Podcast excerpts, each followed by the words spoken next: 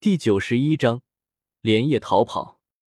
如果我愿意选择他的话，还会有今天晚上这样的事情吗？一瞬间想通了一切，妖夜反而坚定了自己的心念，进而反问。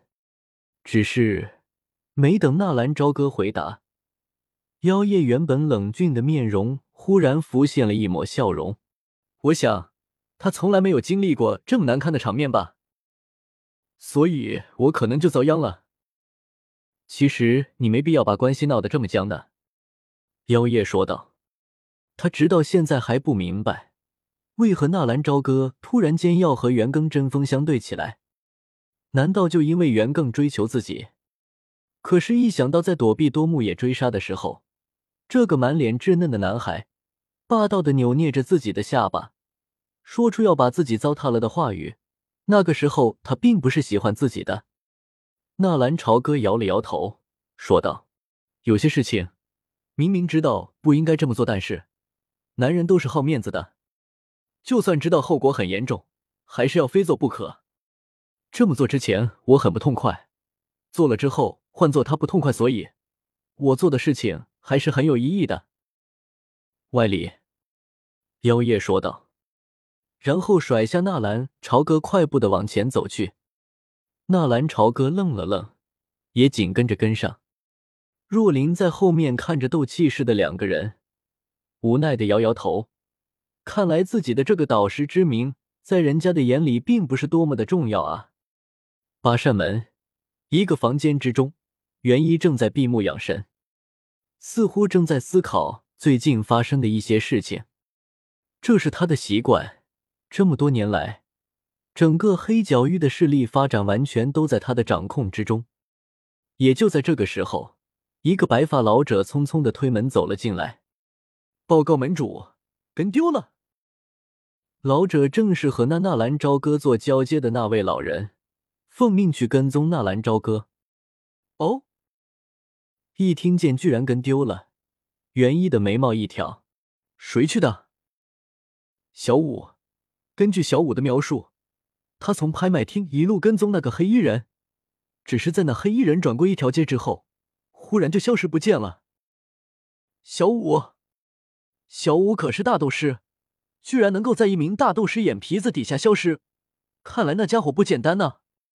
袁一皱着眉说道：“根据小五的描述，那人消失的太奇怪了，就是突然消失的，因为他并没有发现小五在跟踪。”只是在转过一个街道，小五也是紧随其后转入的，然后就发现那个黑衣人不见了。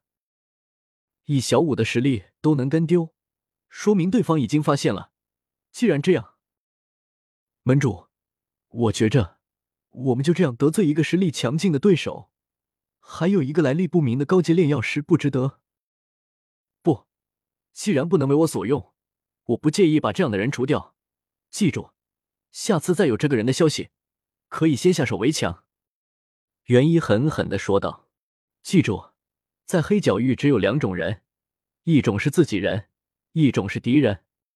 好了，跟我说说那个妖夜是怎么回事。”妖夜是加马皇室加刑天那老家伙的孙女，只是不知道为什么袁更少爷忽然对那女人有了兴趣，然后在拍卖会上和一个叫做纳兰朝歌的小子起了冲突。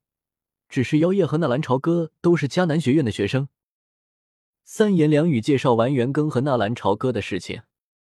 哦，一个不惧怕我八扇门的小子。袁一的表情有些耐人寻味。门主，要不要把那小子做掉？不用，我们暂时还不能和迦南学院撕破脸。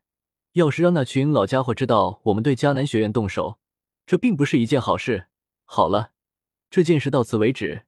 你去告诉袁庚，药业可以追他与纳兰朝歌之间的事情，也可以私下解决，只要不牵涉八扇门和迦南学院孩子们之间的打闹，谁也说不出来什么。必要的时候，可以让那小子吃些苦头。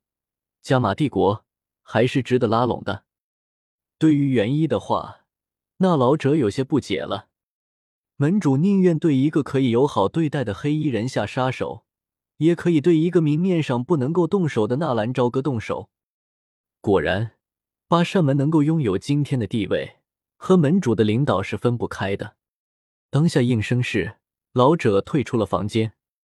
只是，如果他们知道他们口中的神秘黑衣人就是纳兰朝歌的话，不知道会是什么表情。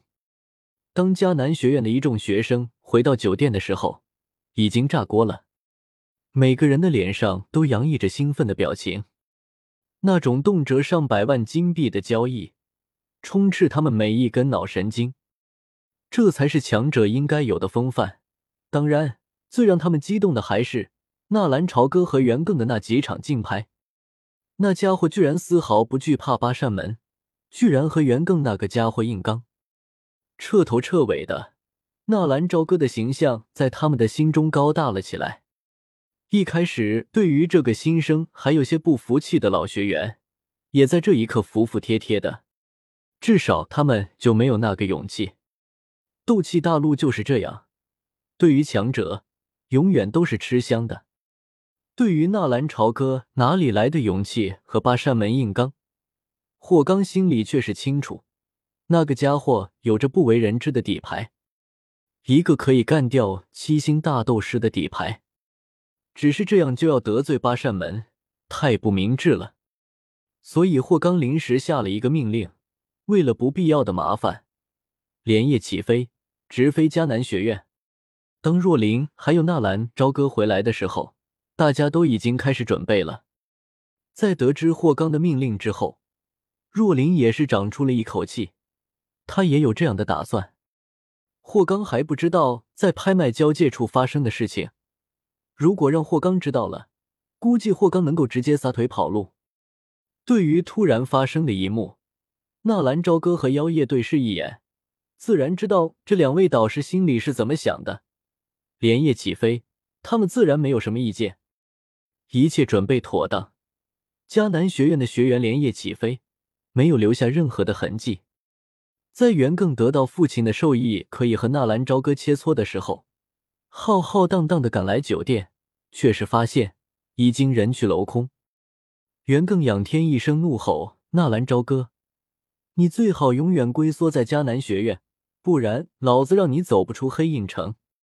坐在石臼上的纳兰朝歌莫名其妙的打了一个喷嚏，愤愤然的骂道：“妈蛋，肯定是袁更那孙子在骂我！”噗嗤一下，妖夜笑了出来。我们得了他那么多的便宜，被骂几声也是应该的。妖夜说完，手腕一翻，手心已经多了几枚丹药。这丹药虽然是我拍下来的，但是要不是你，我也不可能这么拍的这么轻易。所以这么丹药，请你收下。